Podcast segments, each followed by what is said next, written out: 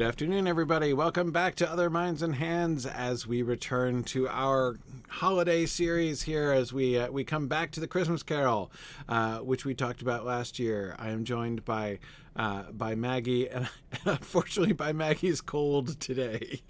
What's new? I always have something, don't I? But yeah, I've got a little bit of a rough voice today, but I feel okay. Also, yeah. I'm laughing because the first comment in the Twitch is good afternoon, and you said good afternoon, and we're about to talk about good afternoon in spirit. So good afternoon. Good afternoon to you.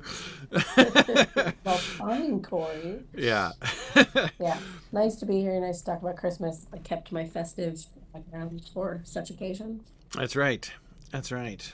Um, yeah. So last year we were looking at um, uh, last year's examination of the Christmas Carol, which we did over two different sessions. We did one session on like old ones and one session on new ones, and um, it was um, it was a really neat moment of going through and, and trying to you know looking at the patterns of relationships between the books uh, b- between the book and the and the stories christmas carol of course one thing i don't even know if we acknowledged this at the time it's an interesting example because it's so short I mean, it's a very, very short book. In other words, it is a it is a length of story which is actually better suited to a feature film adaptation than most novels are.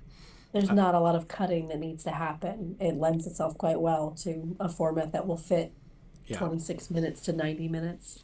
Yeah, I mean, like the novella or even you know a longish short story is kind of the quantity of plot you can do in a in a yeah. in a feature film.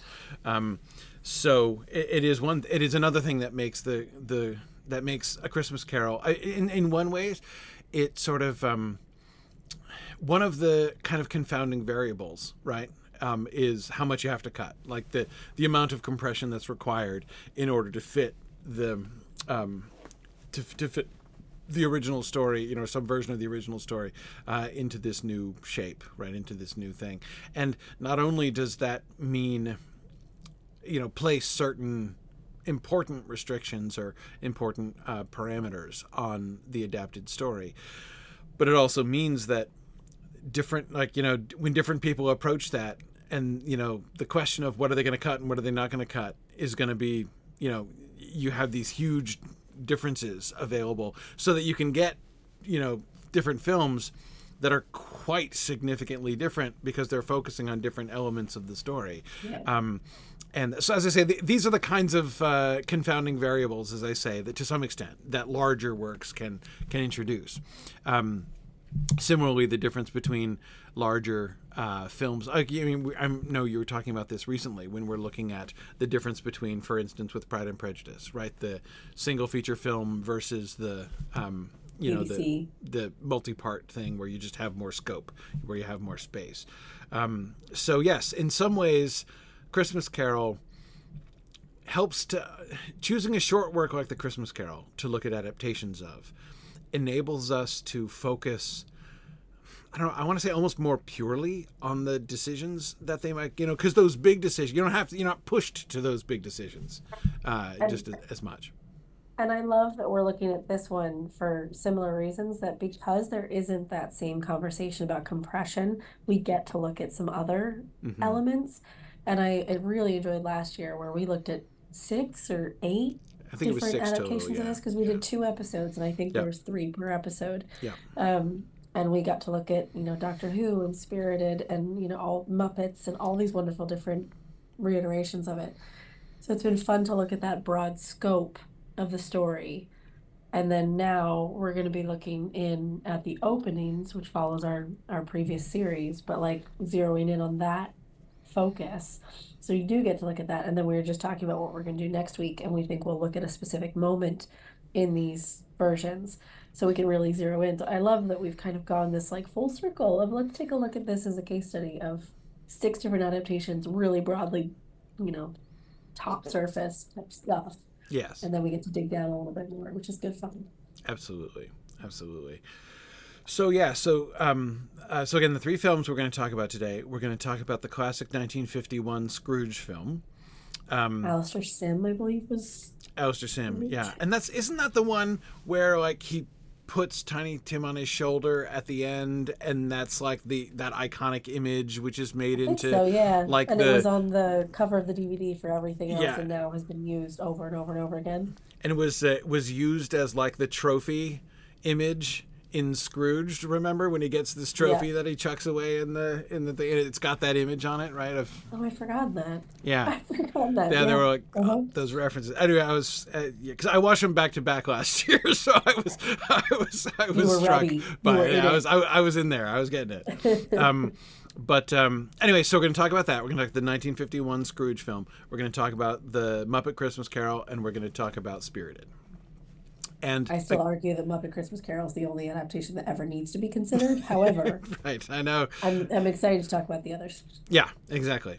And it's it's so it's it's an interesting um the the kind of spectrum that we have there. It's not only interesting spectrum in time, 1951 um, what was Muppets 90 something 92? Okay. 92, 94. in that range?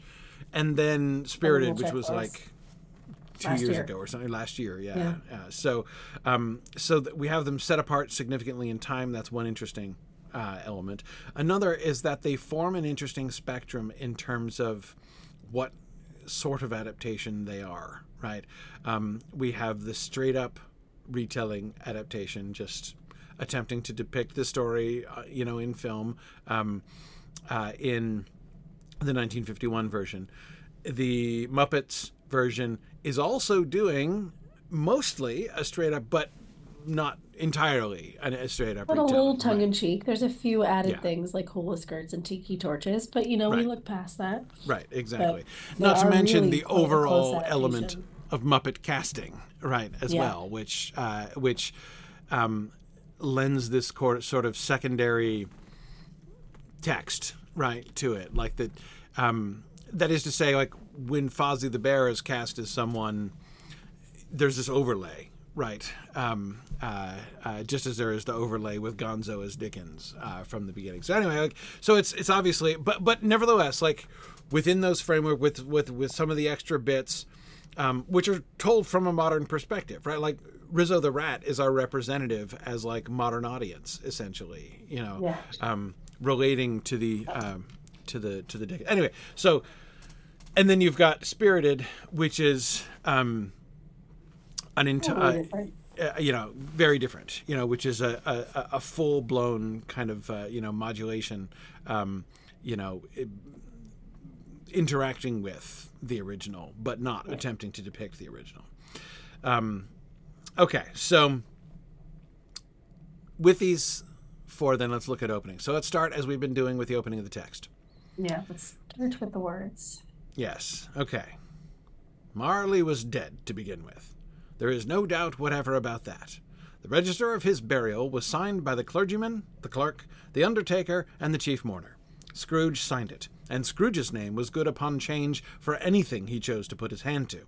Old Marley was as dead as a doornail. And then we have the delightful uh, digression. Mind, I don't mean to say that I know of my own knowledge what there is particularly dead about a doornail. I might have been inclined myself to regard a coffin nail as the deadest piece of ironmongery in the trade, but the wisdom of our ancestors is in the simile, and my unhallowed hands shall not disturb it, or the country's done for. You will therefore permit me to repeat emphatically that Marley was as dead as a doornail.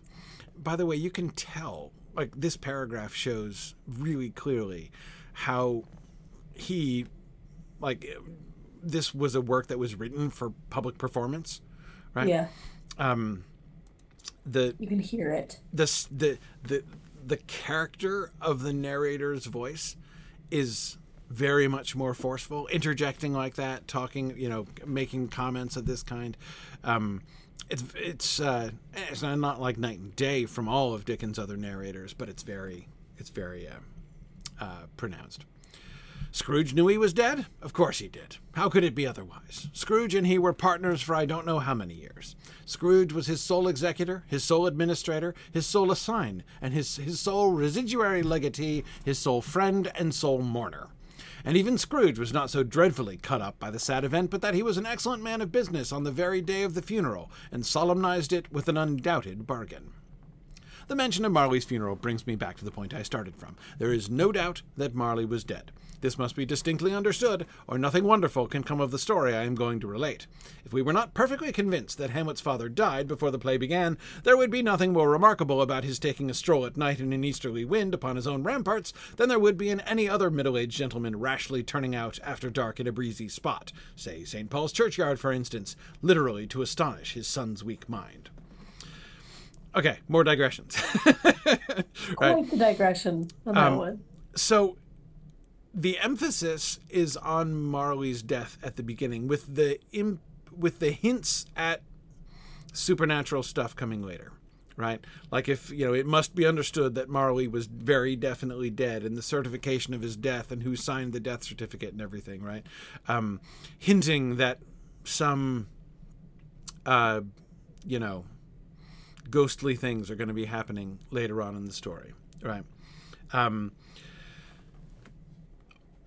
we move on from here to some comments about Scrooge, right?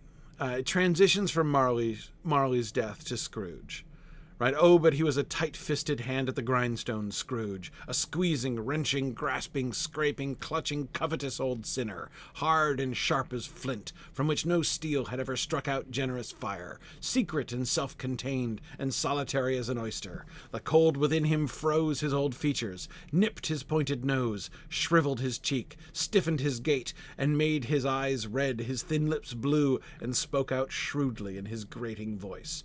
A frosty rime was on his head and on his eyebrows and, and his wiry chin. He carried his own low temperature always about with him. He iced his, his office in the dog days and didn't thaw it one degree at Christmas. So there's our introduction to Scrooge. Right. Um, I love that that whole bit. I just feel like you don't read stuff like that anymore in character description. A frosty rime was upon his head and on his eyebrow and a wiry chin carried his own low temperature always about with him. Mm-hmm. Like that that's such a great descriptor. Yes. If yes. I read that in a script now, I'd be like, fresh, amazing, but it's a hundred something. exactly. yes. Um, I love what they're doing. What he does here with the connection between Scrooge and the cold, right? This is going to be a winter story. It's going to be a Christmas story, right? So, um, but his emphasis is on the cold within him froze his old features right? So there is a cold within him and it has had an impact on him. His description how he's described is an expression of that cold. As you say like his his white hair and beard we're told he has a white hair and beard but it's characterized as frost which is like spontaneously um, uh, which is an, spontaneously emerging from from with as as an expression of this cold uh, that is that is within him uh, as you say, carries it around always with him. Um, and doesn't thaw at one degree at Christmas, like tying it into the time frame too. Like, doesn't matter that it's Christmas; he's not going to get warmer. Yes, though it's interesting that that's the first reference to Christmas since the title, right? Yeah. Um, the first moves that Dickens makes are first to establish the death of Marley and thereby hint at the ghostly creepy, you know, spooky story that's coming up later on. Um, emphasizing death and emphasizing that like there might be some doubt about the death, right? Is uh, you know, or, you know, readers might have some doubt, and so they must put those doubts aside. Um, that's the first move that Dickens makes. And the second move that Dickens makes, well, okay, yeah, the second move that, that Dickens makes is to introduce Scrooge um, and to focus on his character. And it's all about that coldness. Coldness, which is presented in the context of squeezing, wrenching, grasping, scraping, clutching, covetous old sinner. Um, his stinginess, his um, uh, hard and sharp as flint. Um, his, you know, well, unfriendliness as well. Um, self-contained and solitary as an oyster. Um, that's the it's the it's it's in the context of that stuff that we're told about this cold that is within him, right? Um, you know, I think about. Um, I can't help but think, in part because I read it recently, the um, the concept that C.S. Lewis puts in The Lion, the Witch, and the Wardrobe, right? Always winter and never Christmas. Mm. Like the way that Lewis kind of identifies those two things, which are associated together, winter and Christmas, right? And Yeah. you've got all the coldness and harshness and, you know, unliveliness of and oppression of winter. But you have this oasis of like warmth and festivity and happiness and friendliness uh, that is Christmas, right in the middle of it.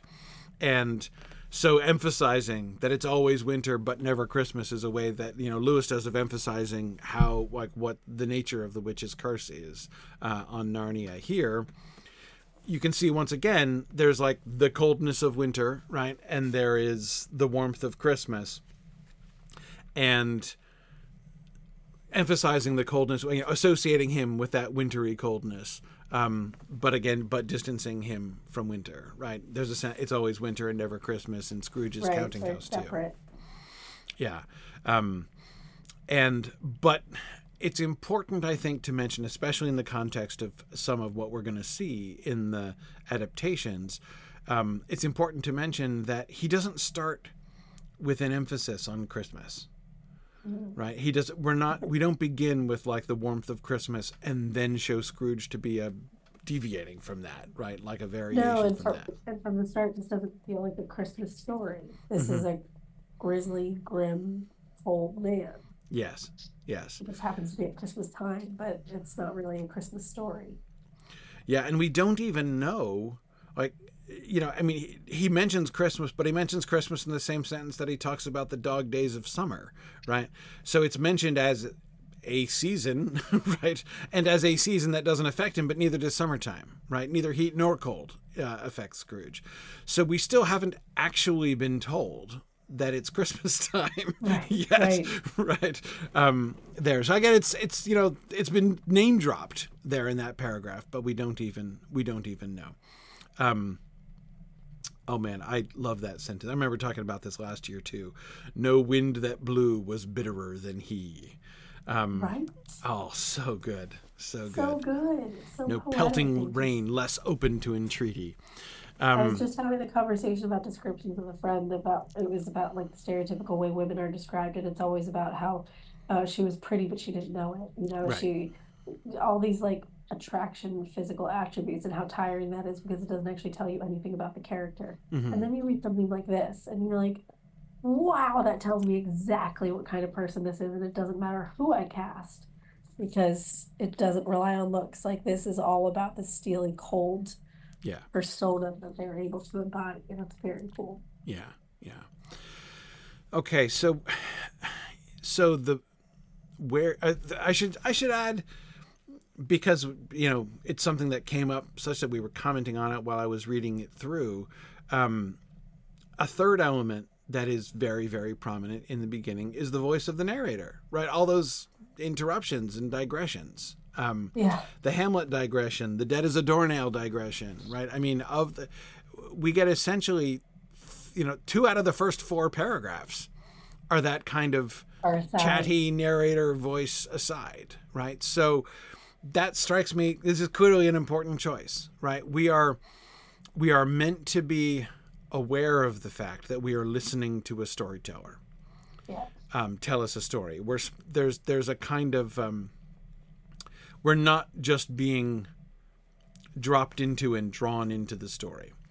We're focused on the teller, on the first person character who is telling us this story, um, and that I think is that seems to be important. I mean, Dickens seemed to think it important. He uh, he did emphasize that. Of course, as I said, as we know, he did also go around doing stage performances uh, of of this. So he was very aware whether he wrote it specifically for the stage or whether that was just a thing that kind of came about after he had written it. I, I don't know enough about Dickens' history to know that.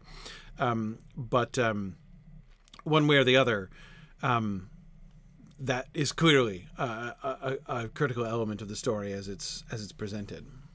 What do you make of the title? I'm sure we talked about this last year, but it's worth revisiting. Like, there's no way to separate it from a Christmas story. And now we say Christmas Carol, this is all any of us know. But when this first came out, it did not have that connotation because this made the connotation.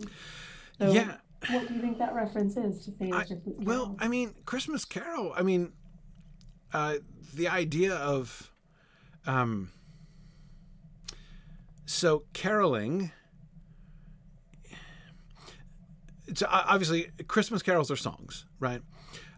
But within English culture, and this features in several of the film adaptations. That is like the groups of people going around singing songs, right? Like mm-hmm. at people's doorways and stuff. Um, that's a, a thing. Like that's a cultural phenomenon, right? To go around and sing carols at people's doors. Um, and what was plainly done in the 19th century. So when it's when the story is called a Christmas Carol, it not only associates the story with the songs that are sung, but I think that sort of occasion of telling it, right? In my mind, it's like the, the again the narrator that narrator voice, basically putting himself in the position of like, I am knocking on your door and here to like, you know, relay this story to you, just like a Christmas caroler would be knocking on your door and coming to sing to sing these songs. Um, but uh, anyway, so I, that, but it is it is interesting in that a lot of the Christmas it's associated with music then in that sense, yeah. right? But not but that doesn't ref, like show up that much. No. I mean, the connection between of the the films we're looking at, two out of the three of them are actually musicals, right? Um, so that's a connection that many of the adaptations choose to really dwell on, right?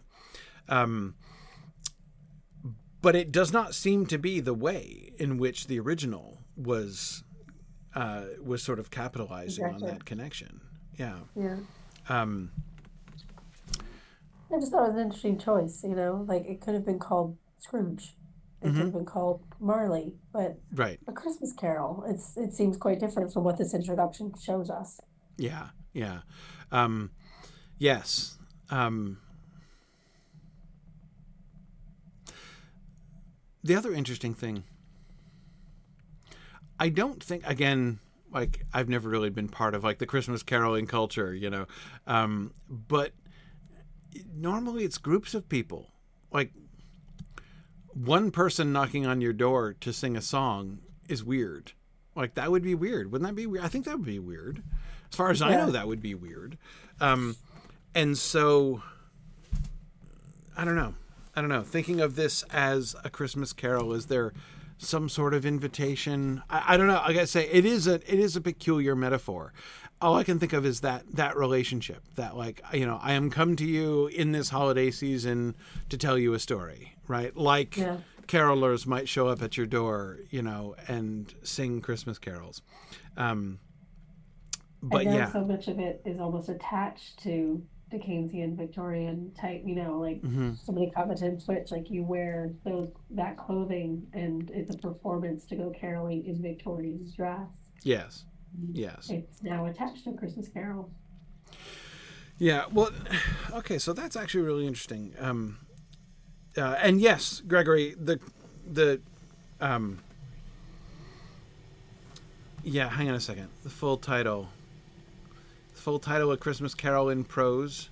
Yeah, it might be. At least. Yes. Yeah.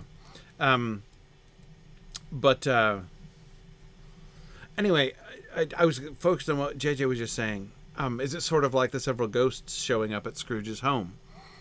Um, Yes, and I think this is one of the reasons why the Knocker is such an important play. Right, we, you know, the Arthur Rackham image at the top of stave one here is uh, uh, is not. And by the way, they're called stave one. Right, this is the first verse of the carol. So right. there is a deliberate attempt to to to parallel the book to a Christmas carol that would be sung. Right. But I'm focused on the kind of invitation that seems to be implicit in it, yeah. right? That we're to go on and share this story. Like we're supposed to be caroling, you know, sharing this story with others, like uh, you do with Christmas carols, right? Again, you don't you don't sit and sing or listen to Christmas carols by yourself. That's not the point, right? right? Um, Some of us do, but yeah. Well, I'm not saying you can't. I'm just saying that's not the culture, right? Um, that's not caroling. That's listening to carols. Right. Yeah. Exactly. And similarly, um, uh, as JJ was saying, Scrooge has people show up. You know, they're not knocking on the door. Instead the door knocker itself transform normally carolers would come and they would knock your your door knocker right and then they would sing at your door. Um, in this book the door knocker itself becomes the in the beginning of the intrusion right um, and then it's not only Marley's ghosts ghost but then the the other ghosts um, that show up and intrude themselves upon him um, and so I think there is a kind of parallel with that sort of caroling situation. Um, but um, yeah, yeah. And I, I, digress, but I just thought it was interesting. Yeah, no, I, I agree. Yeah. I, I, agree. I think it is. Um, okay, so let's think through the adaptations now. In the 1951 Scrooge adaptation, um, it starts with the same. Well, it starts with the book again. The opening it's, credits. You know, we're opening the book. It shows us text. We're zooming into pages. We see stave one, very yeah. text. It looks very text focused. Can I point out a really small detail I noticed that really jumped out at me? Yeah. The book is put down in front of the camera, the Christmas Carol, right? And then a hand reaches over and opens the book, and it sh- and it says like with Alastair Sim, right? You know, the, announcing the so it start it starts the credits off with the the the main the, the the lead actor. But the hand, it was the hand that struck me. Because the hand came in, it comes in from the side and it's so the book's in front of you and it's someone's right hand coming in and pulling the cover towards them. That is the body that would have to be behind that arm is on the other side of you. Uh, it was uh, almost every time I've ever seen a book on screen a, it's being turned from the viewer's yeah. perspective, right? Yeah. A hand reaches up from the bottom, usually the left hand, but sometimes the right. But in any case, it's it's the point of view of the body it's inviting us to be like you imagine you are the one turning the pages of this book uh-huh. right I, I can't even think of an example of a book i've seen on screen where that is not what's happening even when you get like comical plays on this like monty python and the holy grail when like the gorilla hand comes and grabs the the still the lady's hand they're still i mean and then the gorilla's yeah. turning it right so you turn from like the lady with the painted nails to the gorilla but it's still playing with that same thing. This hand comes in on the other side, so the person holding is standing across from you, or not even across, but like off to the side. That. So it's like they're telling you the story. They're yes. Like, look, yeah. They look, they look. they present the book to you, and then they turn it for us to read. It's faced towards us. Like it's not faced towards them. Yeah. It's faced towards us. But this other person, to, it is, there's this sense of like it's definitely being shared with me, you know, given to me and and presented to me by somebody else rather than uh, just like imitating the reading experience um, on on my own. I was it was, it was a really really small detail, but I was it was no, that's great. I mean, again, the whole filmic thing of like, oh, I didn't even notice that, but that's such a great way to be like, I'm presenting a story to you. Yeah, it's not you sitting down and reading it. It's here. Let me tell you. Yeah, and the nice and, little... like when the hand reaches over, it reaches over and grabs the middle of the hardback cover and pulls it towards them. It's like not like opening a book. It was like opening a box, basically. I mean, like the the the the, the hand gesture, the hand and arm gesture, was nothing I would ever associate with opening a book. You know, it just yeah. wasn't holding it like a book. It wasn't moving it like a book. It was, even if you were imagining holding a book upside down to yourself so that someone else could read it and turning the pages, you do it on the top. You wouldn't reach yeah. across the middle and do that, no. right? Um, huh. Again, like like like opening a box. Uh, it was it was uh, I was I, I don't know. When I was focused on that scene, I was I found that really striking. But it seemed to love, me to I love that you're starting to look at things filmically. Fantastic. yeah. I didn't clock that. Well done. and it and I, I, was reminded of it when thinking about the the narrator voice um, in Dickens, right? That it's, um, yeah. and of course, then the first thing that we get is a narrative voiceover. Yeah. Um, so in for in both of those ways, both of the the way that the opening book images are presented in order to give the sense of somebody else is showing you this book, and this is not just a a, a sort of illusory private experience of you reading this book, right? Um, there's there's definitely a, a second person there in the in the equation with you. Um, then you hear the voiceover, right? So so you're getting you're getting a definite narrator's voice as well, which returns, um, uh, which returns fairly quickly um, uh, as the as the scene as the opening scene progresses there.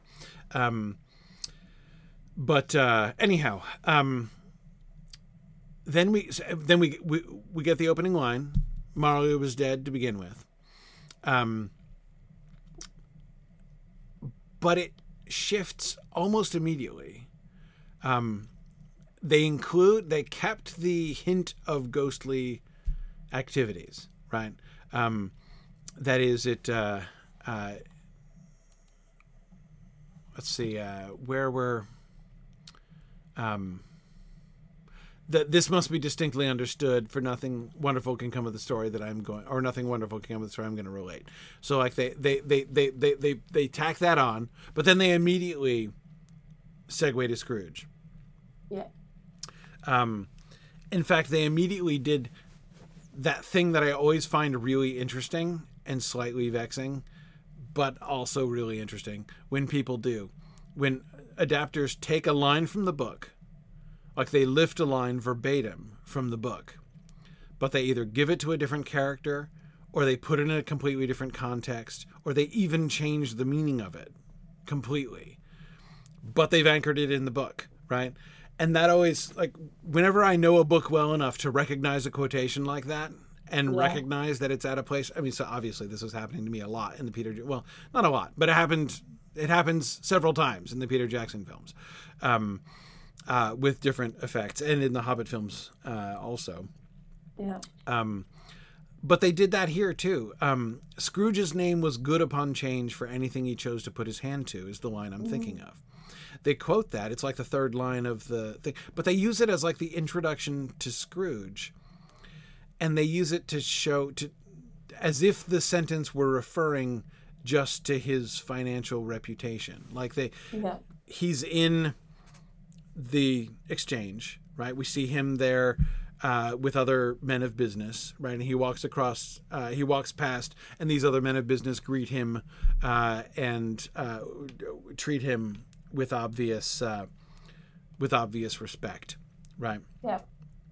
Um, Your servant, sir, uh, Mr. Scrooge. Yeah, there's very much a deferential behavior towards him. Exactly, exactly. So, of course, that line is in the original work is a way of certifying the death of Marley, right?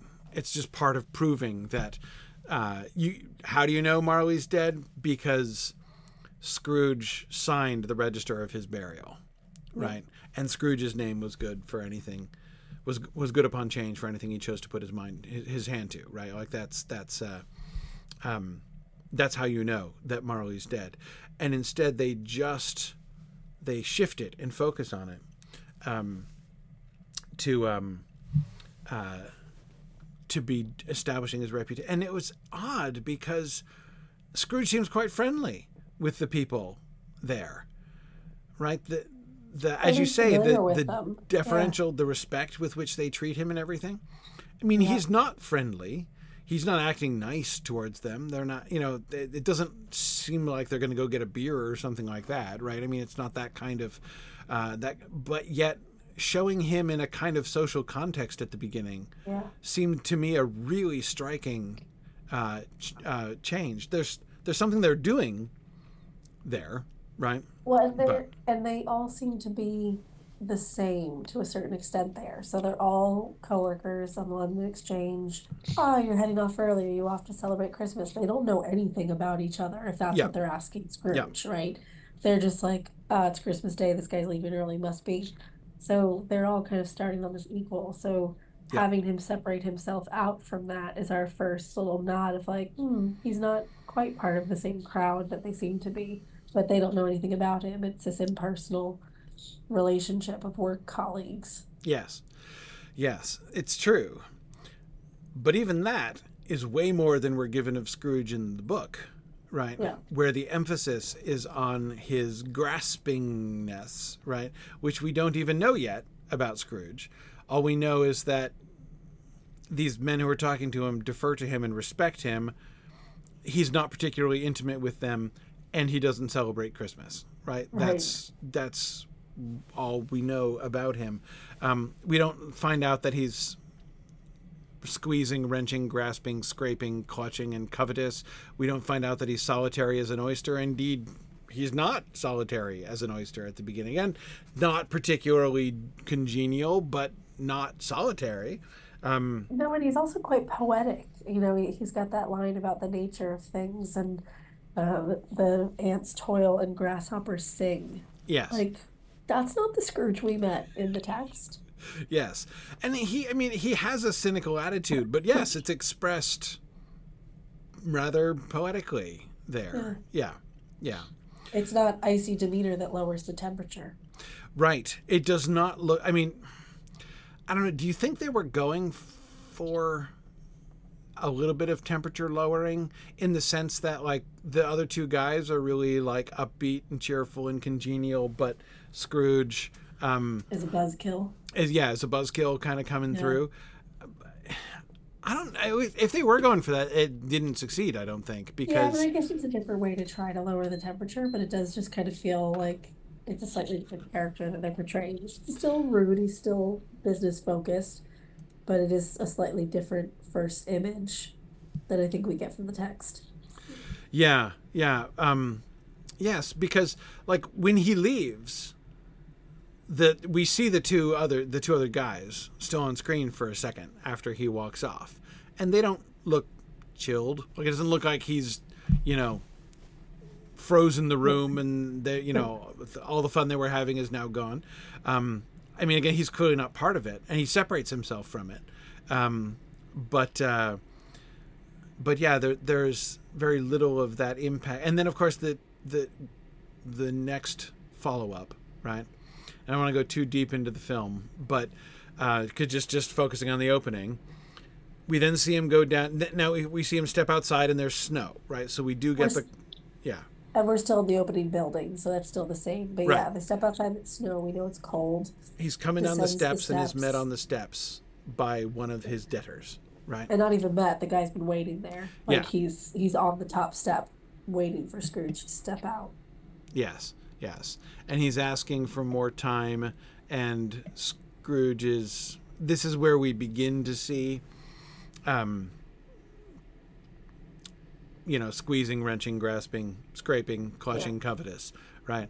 Um, his impatience and intolerance for the idea of giving him a, an extension on the loan. Um, uh, And there's like the hard edge of I can't I'm looking at the script, I can't pay you, you know, I need more time. Did I give you more time?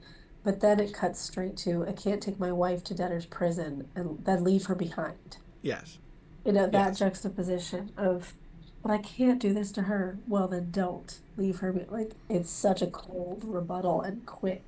yes. And to me that was the first moment we see like, ooh, you're a real jerk, huh? Right, right. And the thing that they are showing, uh, the, the the guy, the debtor, is trying to make a personal appeal to Scrooge's empathy and compassion. Right, um, and we can see the uh, how thoroughly that appeal fails. Right, there's no. Uh, No chance of that one. it doesn't register even it seems with Scrooge. Even the even the the way that he replies with logic, right? When the guy asks for more time, he says, "Did I ask for more time when you ask me for the loan? Um, then why should I grant you more time to pay it back?" Like Um, uh, you know that yes, there's there's a logic to that response, right? But um, uh, but a logic which utterly ignores the context of the situation, right? Of course, giving a loan and paying back a loan are not exactly the same thing, right? Um, but um, but even there, what they seem to be emphasizing primarily is his distance from human experience, his distance yeah. from human emotion, right? And complete lack of interest in engaging with it. Yes. Yes. Um, so as I, I, I was saying that to some extent, I keep quoting this because it's the very first sentence that we get about Scrooge. He was a tight-fisted hand at the grindstone, squeezing, wrenching, grasping. Right. Um, but that's not what we're seeing here. Yeah. Um, it's this is not like I want more money. I refuse to relent. He's just completely unsympathetic to yeah. you know the human circumstances of this other person. Um, it's his distance from humanity that the film seems to emphasize there. Yeah. And it's associated with cold because they're standing in the snow, right? Um, but there's not that same sense of carrying his temp, you know, uh, carrying his low temperature about with him exactly. Um, again, we see him being a jerk, but it is primarily insensitivity and jerkiness, not covetousness, not grasping. the staging of and the staging of that scene too. I mean, he's on the top step. This guy's waiting, small and meek, below him. So there's this power dynamic that's yeah. kind of played out on that staircase really strongly. And the guy's tiny. Yes. The the debtor. Yeah, um, even when they get to even ground, he's still and and his body posture, yes. he's crouched down, and Scrooge is standing perfectly rigid. Mm-hmm. Yeah, yeah, yeah. Um. So, this this seems to me important because I think that in both of those opening sequences, both the conversation with the two other guys in the in the exchange and the debtor who meets him on the stairs. They are presenting Scrooge, they're foregrounding Scrooge's relationship with people and how he treats other people. And that's of course that's that's there in the text. That's important in the text. But it isn't where Dickens begins. He begins describe with the frostiness, right? He begins with this solitary portrait of Scrooge before he even brings us to show. And when we see Scrooge interact with people in the book, we see him doing similar things. Again, I'm not, I'm not saying that what they're doing in the film there is alien to the text. It's just interesting in the context of like the opening stuff that we've been doing that that's not where Dickens chooses to begin. The one of the big things that stuck out to me here that we'll get to when we talk to Spirited is the three mentions of good afternoon that are in here. yes. Just, and like now it has a different context because I've watched Spirited but not that different. Like when you watch this version, the way he says "good afternoon" really does feel the dismissiveness. Yeah, the absolute "good afternoon" does feel like a curse word. Yes. Um, so having that kind of planted in in the 1951, and now we're seeing so many elements of this. Like you're saying, the tiny Tim up on the shoulder, and the ghost of uh, Chris of future yet to come. Those iconic things that by the time we get dispirited, we don't need any of this other explanation because we all know it so well. It's just like this tiny little image, and we can pull up all this other stuff. So having that tiny little signpost and good afternoon was such a good one to like pull through and be like, this is how we phrase this. So I don't know. I can just picture Ryan Reynolds and Will Ferrell watching this this version and picking that out and being like, I got a song. right, right. No, it is really it is really funny. Um, and yeah. I I, ha- I almost have to think. Um, I mean, it's just something that we've talked about before. Um, like what you know, the, we were talking about when we were talking about the Bakshi and the Peter Jackson adaptation, right? That uh, of the Lord of the Rings. Um, that um, it's easy to forget when we think about adaptations.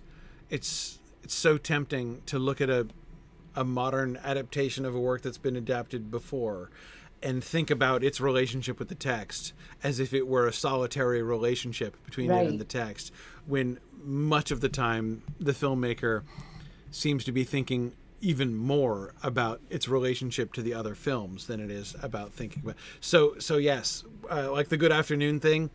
I would absolutely believe that the Good Afternoon thing in Spirited is a direct reference to this film rather than to uh, uh, rather than to, to, to anything in the book itself explicitly. And that's what's yeah. That I think that's one of the things I love so much about adaptation is that like there's so much that a story relies on, a modern retelling story relies on not just the original source because there's so much between that and it's not just like oh there's five different versions of little women or there's six different versions mm-hmm. of christmas carol it's all the merchandise it's all the songs it's all the mm-hmm. families gathering around it's all the book covers it's the calendars like all this other stuff and you think about it with the different art that came out um, and the different artists that were then incorporated into the filmmaking as con- conceptual artists pulling all of that kind of like institutional knowledge mm-hmm. into an adaptation and being aware of the references that your audience is going to have uh, it, it's really clever. You know it's yeah. a really nice way to honor the text that came before and be aware of what's going to affect it. Taking that phrase and turning it into a song really clever really creative. It is. It is really it. clever. Yeah yeah. So let me say, we'll make one last point here. At the risk of seeming to strain this one observation too far. But again, in the context of openings, um, I'm not asserting this necessarily about the whole film, but I'm saying as far as the opening is concerned, there seems to me to be um, uh, the way that in which the film focuses on his human relationships, right? Um, the where they seem to be establishing Scrooge's character that's where our attention is drawn. Like what Scro- what makes Scrooge bad that he needs to change is how he treats people. Right? That's what I that's what that's that's what I'm getting from these opening sequences with Scrooge. Yeah. In the book, that's not the emphasis. Uh, again, it's not that he doesn't emphasize that element, but that's not what we get introduced to. The very first thing we're told about him is that he is a tight-fisted hand at the grindstone is this about how he treats people? Yes, indirectly, but it's primarily about his covetous. He's a covetous old sinner. Right? You know, like the the one that's that's jumping to mind as being the closest to that line is Mickey's Christmas Carol, mm-hmm. where Ebenezer Scrooge Scrooge McDuck um, says that Marley left him money for his gravestone. He said, "Ah, and I had a bird at sea."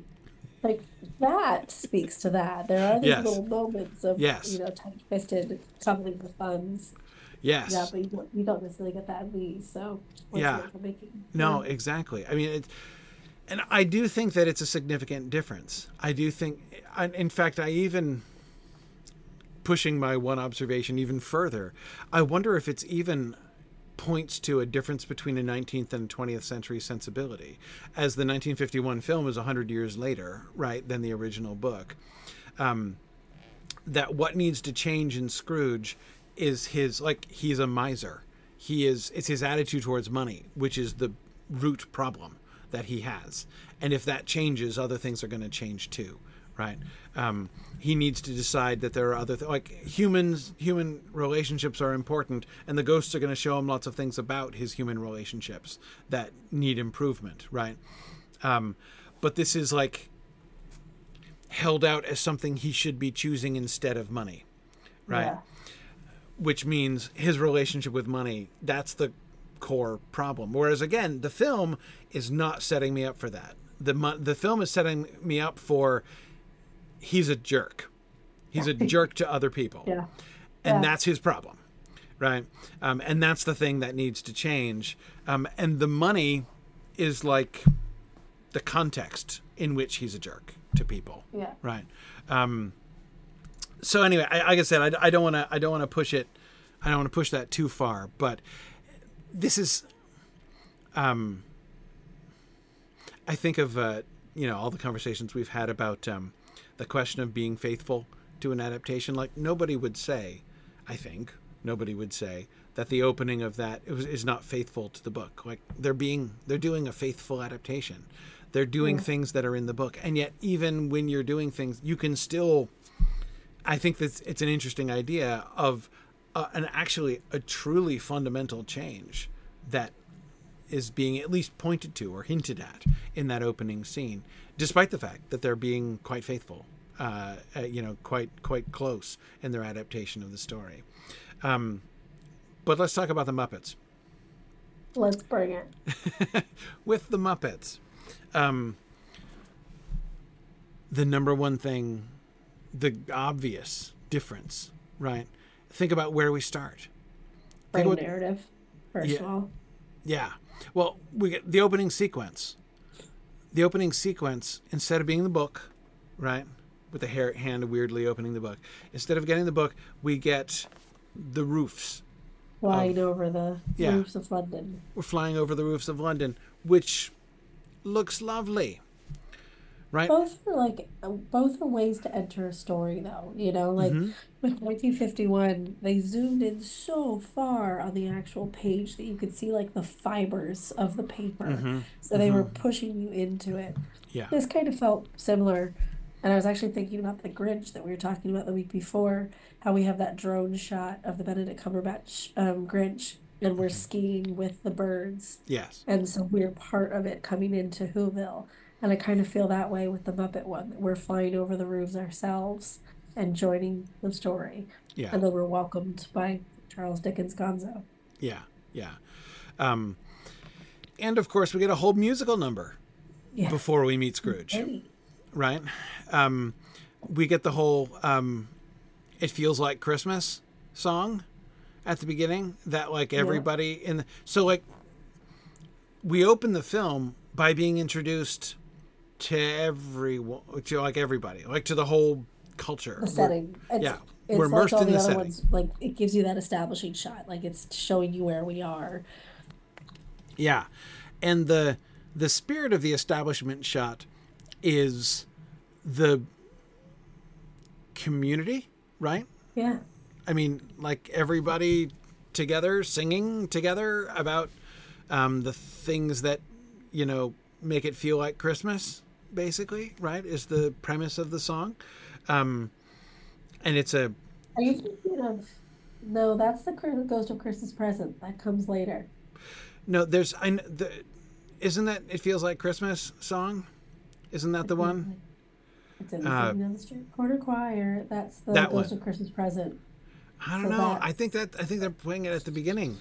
I was I yeah, I was just watching it. Let me see. So all I can think of is the when a cold wind blows, it chills you, chills you to the bone, and it's all about Scrooge. That's the second one. When when when when Scrooge comes in, yeah. But there's the whole there's the whole other before you meet Gonzo this Dickens. Is what happens? This is what happens when I rely on my memory because I've seen it a million times. Right. Um. Hang on a second. Okay. Okay. All right.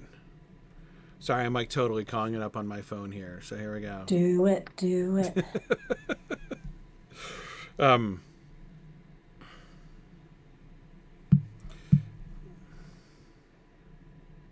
I'm like, because all I can hear is no cheese is for us, Mises. Maybe, maybe I'm wrong. How could that happen? I know how it could happen. Sorry, sorry, that just clapped. that just happened. I know how it could happen. the I think the music of that is being played behind the credits. Yeah. The, oh yes, the music is playing. Yes, the opening. That's why I'm is, thinking of that song first, and why I'm thinking of the Scrooge song as the second song. And the opening credits is that song. The overture is that song, but it's also a mix of some of the other songs. You mm-hmm. definitely get that music first, but then it mixes in with the other songs. But I think our first actual song is yes, Scrooge. is the Scrooge song. Yes. Yes. But before we actually get the Scrooge song, we get talking vegetables and humor from Rizzo and you know all these other things that are just a totally very different from the Dickens version. Right.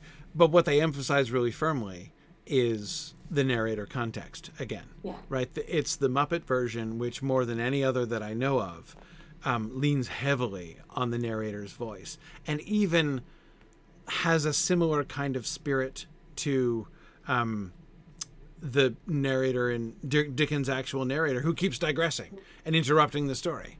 Right? Yeah just as Gonzo keeps interrupting the story in order to tell us, you know, more of the story, but it, to to assert and, on himself. and yeah. Rizzo digresses even farther, you know. So like you'll have Gonzo interrupting, but then you'll have Rizzo taking us, you know, off into the netherworld. Yeah, yeah. Um, I'm on Moto. I wasn't remark uh, wondering how it could happen that I could possibly be wrong. I was how I could it be wrong. I was wrong about this because I just watched it literally half an hour ago. so like that, that's that was the thing that yeah. I had the same reaction of Emoto when it took me a minute for that to fall and be like Corey.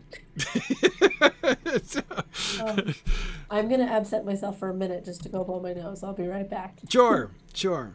Um, so yeah, I do think that the that the narrator character, uh, the narrator character, that the making of the uh, the narrator character is such a focal point.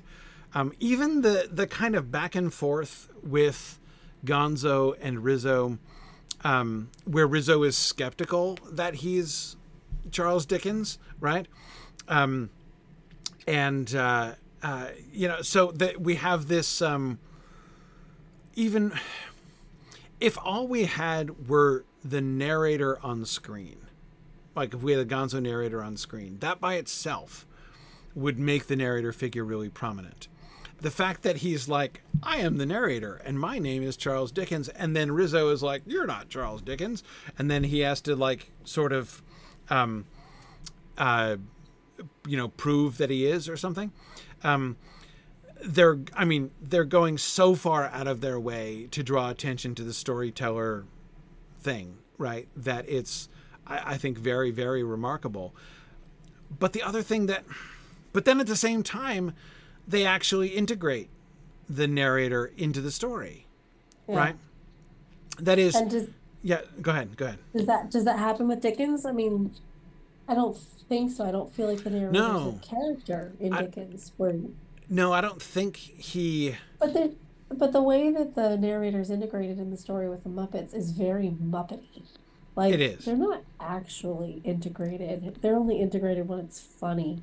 when right. they get knocked off by a window or Well, that's what I mean. That's what I mean. Like it's it's but even um no, think of the remember the big lead up that they do when they, he introduces Scrooge? And he's like, "Oh, who's he? He's coming. Like, when's he coming? He's coming now, right now, and then he comes around the corner, and then the song begins. Right. Um, this shows, of course, uh, this implies right our narrator's authority over the story in some sense, yeah. right? And yet, he's like right there, like he's yeah. he's he's not this is not a separate like we're not cutting from like a sitting room where the narrator is you know speaking in an armchair and then cut to the snowy he's standing in the snowy streets of london with rizzo the yeah. rat and he's like and here's scrooge and he just and he walks they, they walk by and then rizzo is like ooh is it cold in here all of a sudden because yeah. scrooge in the muppet version does does bring his cold with him right and does freeze the room i loved that um, that they remembered that put- I hadn't clocked that like physical presence element either because even when they travel, they're hitching a ride to the ghosts. Like they are traveling physically with them. Yes, so and crawling up this, to look like, in windows and all that kind of thing. Yeah, there's never this like all narrator element that yeah. you see in stories. They know because they're watching. Yeah. So he is like both that. the narrator who is in one sense in control of the story, but he is also in this other sense as you say merely an observer um, mm-hmm. and it's part of his world that he is looking at um, so yeah it's it is a it is a very peculiar um, but as they say enormously prominent narrator intervention like you know narrator perspective narrator character um, in the muppet version it's just it's the number one thing I find again and again. Like it's it's it's one of the things that makes that one stand out to me um as much as anything. Like the voiceover in you know the Scrooge film can't have anything to that, you know. Yeah. Um, no. Yeah. I think we can see this being played on in an interesting way in Spirited, but we'll get there in a minute. Um, mm-hmm. the in terms of adaptation too, it's just so fun to think about because I've, I've had this conversation like flippantly with a few friends of this is one of the best adaptations of Dickens' work for so many reasons, and you get a laugh, and it's like, No, really. Like, actually, it is. It, yeah. it doesn't actually matter that there's talking fruits and rats. Like in terms of story and structure and purpose, like it's all there. And I remember reading something about Michael Caine getting cast, and he was like, "I'm gonna play it totally straight, Shakespearean style, totally straight. Gonna pretend as if nothing around me is a Muppet." And he does that. You mm-hmm. know, like he is interacting with everyone as if they are a Shakespearean actor. Yes. Yes. Um, and that is the effect of that is to maintain this to maintain a connection a kind of immediacy of the story which yeah. again which the the narrator thing would tend to distance me from right um no but this brings you along with it and it brings a super modern context into it so you have yeah, they're wearing Dickensian clothes, but they're they're not. They're very modern. You know, well, I mean, it's a Muppet wearing Dickensian clothes. You know, most of the time, right? or like a yeah, Muppet the, animal wearing Dickensian clothes. And they're making reference to modern things. You know, like. Yeah. The the heat wave tiki outfit and the right. jelly beans and like all these things that are, it's it, it's a lovely way to bring a modern audience into this because yeah. you know the Muppets. You're they're popular. They have a TV show. They're gonna pull you in and lean in to the Dickens element yes. and being one of the closer adaptations we've seen. Yep. Yeah. Um, yeah. Now let's uh, before we move on, let's talk about the Scrooge song because the Scrooge they introduce Scrooge where we get this like really cool descriptive descriptive paragraph to introduce us to Scrooge. We get the Scrooge song in the um, uh, we we get the Scrooge song in the uh, um, in the film. Uh, first of all, I know again. I noticed. I thought you were pausing for me to sing it, and I was about ready. But, well, you got the chills you to the bone, right? Mm-hmm. You get the so you get the reference to the cold, right? They're definitely playing on the cold elements yeah. of that um, of that description. Um, but uh, what do you feel that they emphasize? What's the primary theme of that of that of that song? Because it seems to me, again, like uh, risking generalizing from one thing that that again they're emphasizing just like that he's a jerk to people. That he's a jerk to people, and the whole community knows it. Yes. Like everyone's like, there goes Mr. Humbug, there goes Mr. Grinch. Yes. First of all, they reference Grinch, which is pretty great. But everybody's aware of the crappiness of this guy, where we didn't really get that in yes. the original. Yeah, and 1951. You're right. Really huge emphasis on the community. That's a big deal. Like when yeah. all of the community is breaking out into song together about and he's Scrooge. hurting all of them, whether they be the horses or the cheeses for the nieces. You know, all the way from top to bottom, he's yes. hurt them all. Yeah, yeah, exactly. Um, yeah, so yes, everybody feels the same way about him. It emphasizes his alienation from the community as a whole. And it's again, it's that community as a whole, the panning over the city and then the looking at the streets and seeing people interacting and everything leading up to um, uh, w- leading up to Dickens. Um, so we we were contextualized in the community to begin with, and that then serves as the backbone for the uh, the contrasting um, yep. depiction of of Scrooge. So yeah, in that way, it's really it's going in a similar direction to the original Scrooge film, but but stronger, stronger yeah. by showing how everybody else is unified against him in that sense. But that gives it a really good foundation for the reveal, which we'll talk about next time. But the reveal at the end, you know, we've seen his impact on the community and how they receive him. So to see every single character interact with him differently at the end shows a much bigger change than if you just mm-hmm. saw somebody by themselves in a room saying, I'm changed. Like, yes. well, sure, you think you are, but, right. you know, that, that interaction really kind of shows that. Yeah. Um, yes, uh, I. Um, excellent. Phil is quoting the line. Oh, Mr. Grimm. Right, Scroogey. Scroogey loves his money. because he thinks it gives him power. If he becomes a flavor, you can bet he would be sour. Yes. Um, there is a reference to his greed uh, and his love of money. Um, but yeah, and every day in every way, Scrooge is getting worse. Is yeah. how the song ends. Like, there's no hope for this man. Like he's, what's the word? What's the phrase that they use in in uh, Spirited? Unredeemable, something like right. that.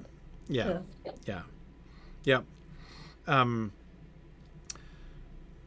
yes, and I, I, I was, I wasn't thinking I'm just I'm, I'm thinking more about the observation you were making because I, I wasn't even really tracking with the fact the whole community singing together, right?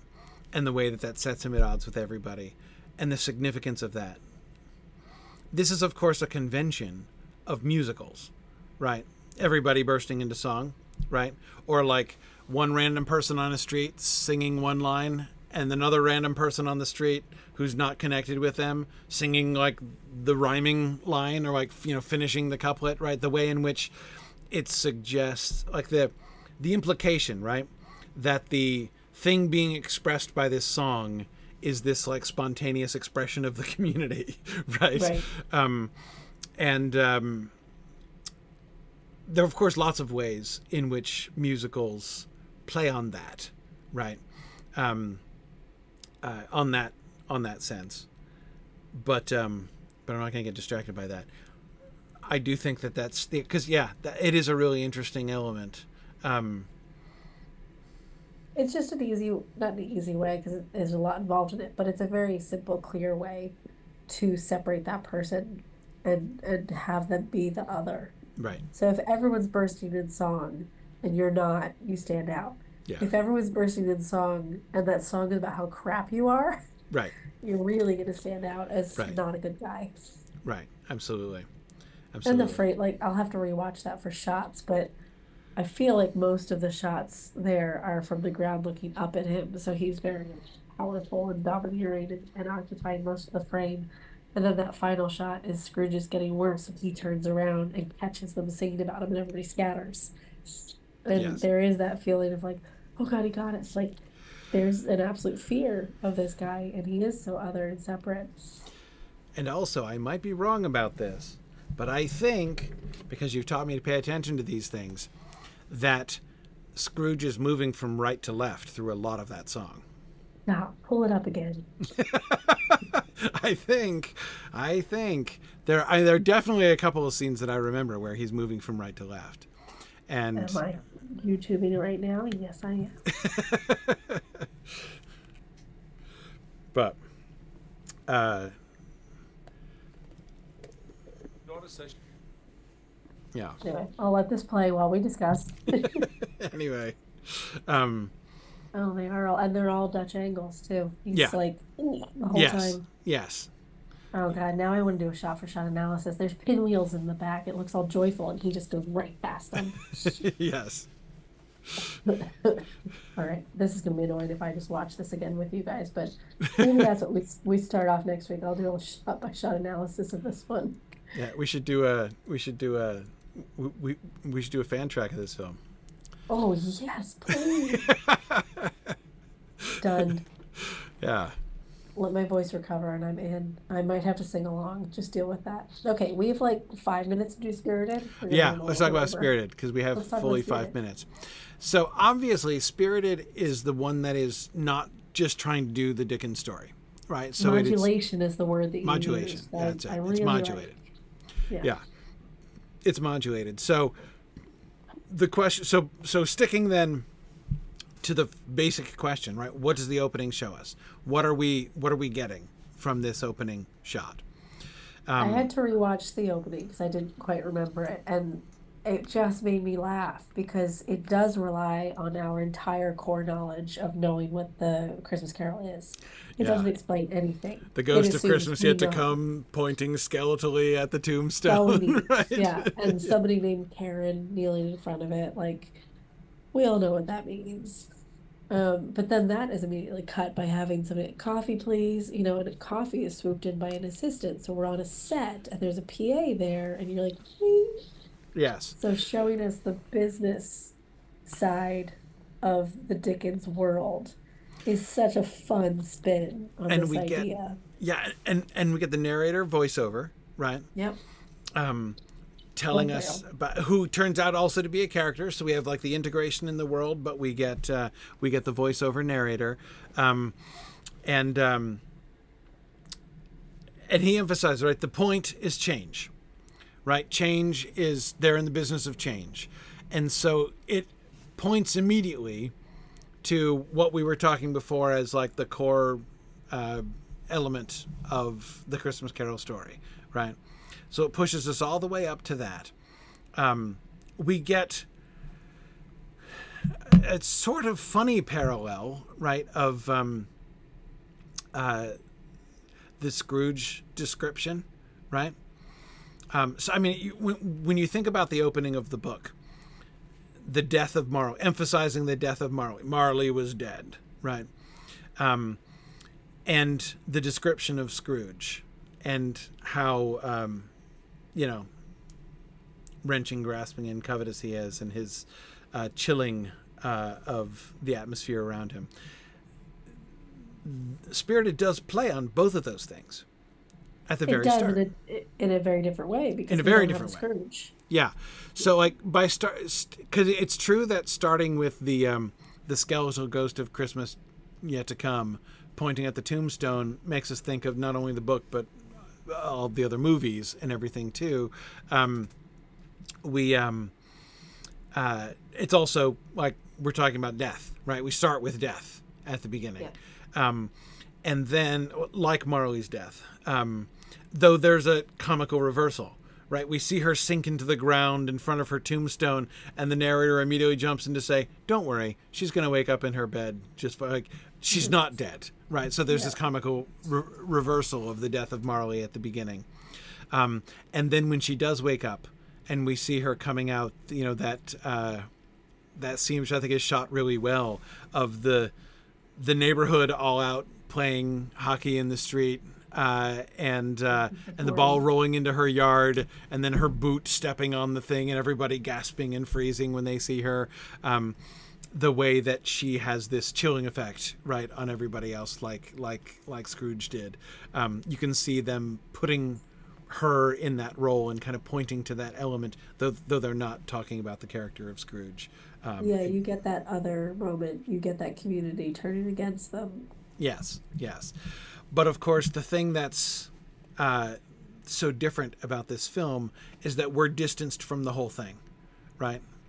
Um, because those two things so these elements from the story are being explicitly tied to her character right? Like the emphasis is that this the story of christmas carol is being replayed here in this modern context we're just coming at the very tail end of that, right? We, we yeah. don't know her story. We, we didn't begin at the beginning with her. We're beginning at the end with her, though it's picking up those things from the beginning. But the whole time, from the, with the voiceover especially, and then as you say, particularly then forcefully in the scene when, especially when the Ghost of Christmas Yet to Come drops out of character, right? Yeah. Um, and starts speaking the way that he speaks, right? Um, it it distances us from the, inter- the, the the the the sort of internal narrative of uh, of of her Scrooge like trajectory. And it separates her in a different way too because she's not important. We're watching yes. we're watching this Scrooge like character, but it doesn't matter. She's just this year's test subject. You know, what's important is the story that's happening on the side to her. So she's just the lead character this year, but it could be somebody new tomorrow. What's important is how they're getting that story told. Yeah. Yeah. By the way, one little detail that I didn't appreciate because I was watching it for the first time the last time we talked about this was how they did that freeze frame thing when she's going yeah. out she hits the ball and then she goes out into the road. Um, like they, they do the freeze frame thing and they talk with her while everyone else in the mortal world is frozen right? Um, and then she resumes into the flow of time and immediately gets hit in the head with the ball, right, as an anticipation of the getting hit by the bus at the end uh, of the film, in the, under exactly the same circumstances. Um, that that little foreshadowing was kind of fun, and of course I didn't know enough to see it the first time I saw it, but And and I like that moment for a different reason of like when the music starts to swell, when everything's frozen and you see the the spirits and everything come out of the distance, Mm-hmm. it feels like a musical number. It Yes. feels like a show. So we're very quickly in a production um, and we're not in a morality story about somebody finding their heart. That does happen, Mm-hmm. but it's very much about the production. So it's just immediately reframing our expectations. So we kind of know the story we're going to be told, especially after you're introduced to Ryan Reynolds and what a jerk he is. You're like, ooh, something, Mm-hmm. something's going to attach here. Um, but yeah, I don't think you get that at the beginning at all, like you do with the other Christmas carols. It's like, yeah, there's this thing that we know you know, so we're going to play with that, but we're going to show you the production behind it. Right. And that seems to me to be also a turn on what Dickens is doing with his narrator as well. It's another version Yep. of like they they go to a, a, another entire level of saying, yeah, this whole story is being orchestrated, right? We're going to Yeah. take you behind the scenes. But behind the scenes is a musical pr- production itself, It's- right? Yeah, it's a totally different behind the scenes. Yeah. totally different behind the scenes. But again, there, like, it's when you go behind the scenes that all of a sudden a very Broadway esque musical number breaks out, and they're all commenting about how like the afterlife is a musical, and Oh uh, yeah, and they're all very self-aware of it. Of like, oh yeah, there's a lot of dancing in the afterlife. Deal with it, you know. exactly, exactly. Um, so it's uh, yeah, I I I found that very um, I found that very interesting. Um, but again, the the the way in which they sort of emphasize the manipulation of the story, like the framing of the story within, you know, as a deliberately staged uh, story, is um, uh, really draws attention, I think, uh, to the the narrator, and even in a sense, uh, the whole Christmas Carol caroling thing that we were talking about, the what role that implies for the story that we were discussing earlier on. Definitely. Um, yeah. Man, there's a lot more to say about Spirited because it's a very interesting film. But looking It's at a- the opening, that was the way that they both connect it, but also really, I obviously disconnected by starting at the end of the story instead of the beginning. Right? It's uh, there's there's an almost explicit reversal, while you know trying to re- trying to to to point to that core and even picking up some of the elements from the from the original descriptions. And still emphasizing the need for that narrator frame and the feeling of other with the Scrooge. So, like, I feel like when you start talking about Spirited, you're like, oh, it has nothing to do with the original story. It's such a great, you know, departure from the original Right. story or, or phrases like that. But it does. It has a lot to do with the original story, and it mm-hmm. relies pretty heavily on our knowledge of it. Yes. But because of our core knowledge as a community or species, then they do get to play with it a fair bit more. yeah. Um, and it's not until way later that we find out that Scrooge is even more of an integral part of the story than we thought. But it doesn't rely on that by that point. We have so much else going on Yeah. based on the framework that it, it just works really well. Yeah, yeah. Um, okay, so we're running low on time, but we'll come back to Spirited next week. Um, maybe we should reverse it and start with Spirited next week, so that we don't do that. we don't uh, uh, Yeah. shove it into five minutes at the end. And But it's spirited, and it's spirited that gave you your aha moment last year for Yeah. next week's theme. yeah, it was, it was. So okay, so what we're gonna do um, next time, we want to do another Christmas Carol discussion because it's still the holidays, um, and we we want to do. Um, we've been doing this opening series, which is interesting because, of course, the opening scene. It's worth doing an analysis of an opening scene of a film or the opening pages of a book, all by themselves, without even doing any comparative element, right? Like what is being, what promptings are you being given? What groundwork is being established?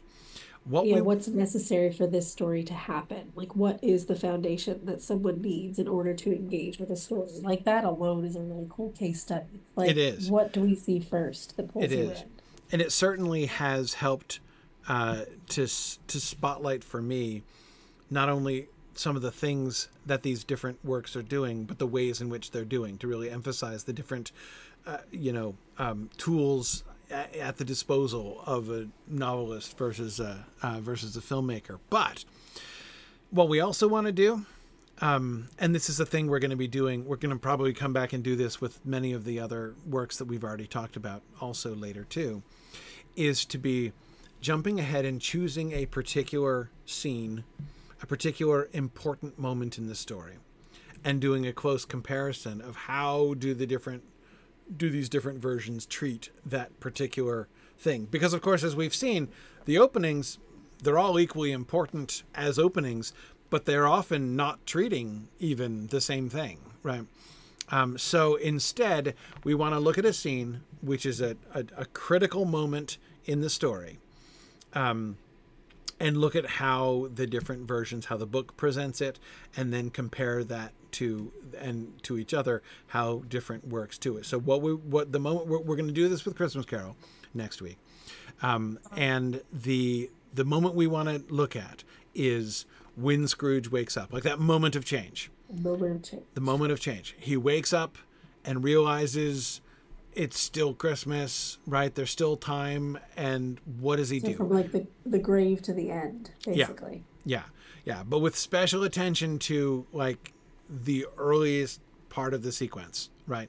From from his waking up forward, um, and uh, and so we want to look at that for these same three films, right? We'll, we'll come back to the same three films and we'll come back to the book and we'll look at how they handle that moment.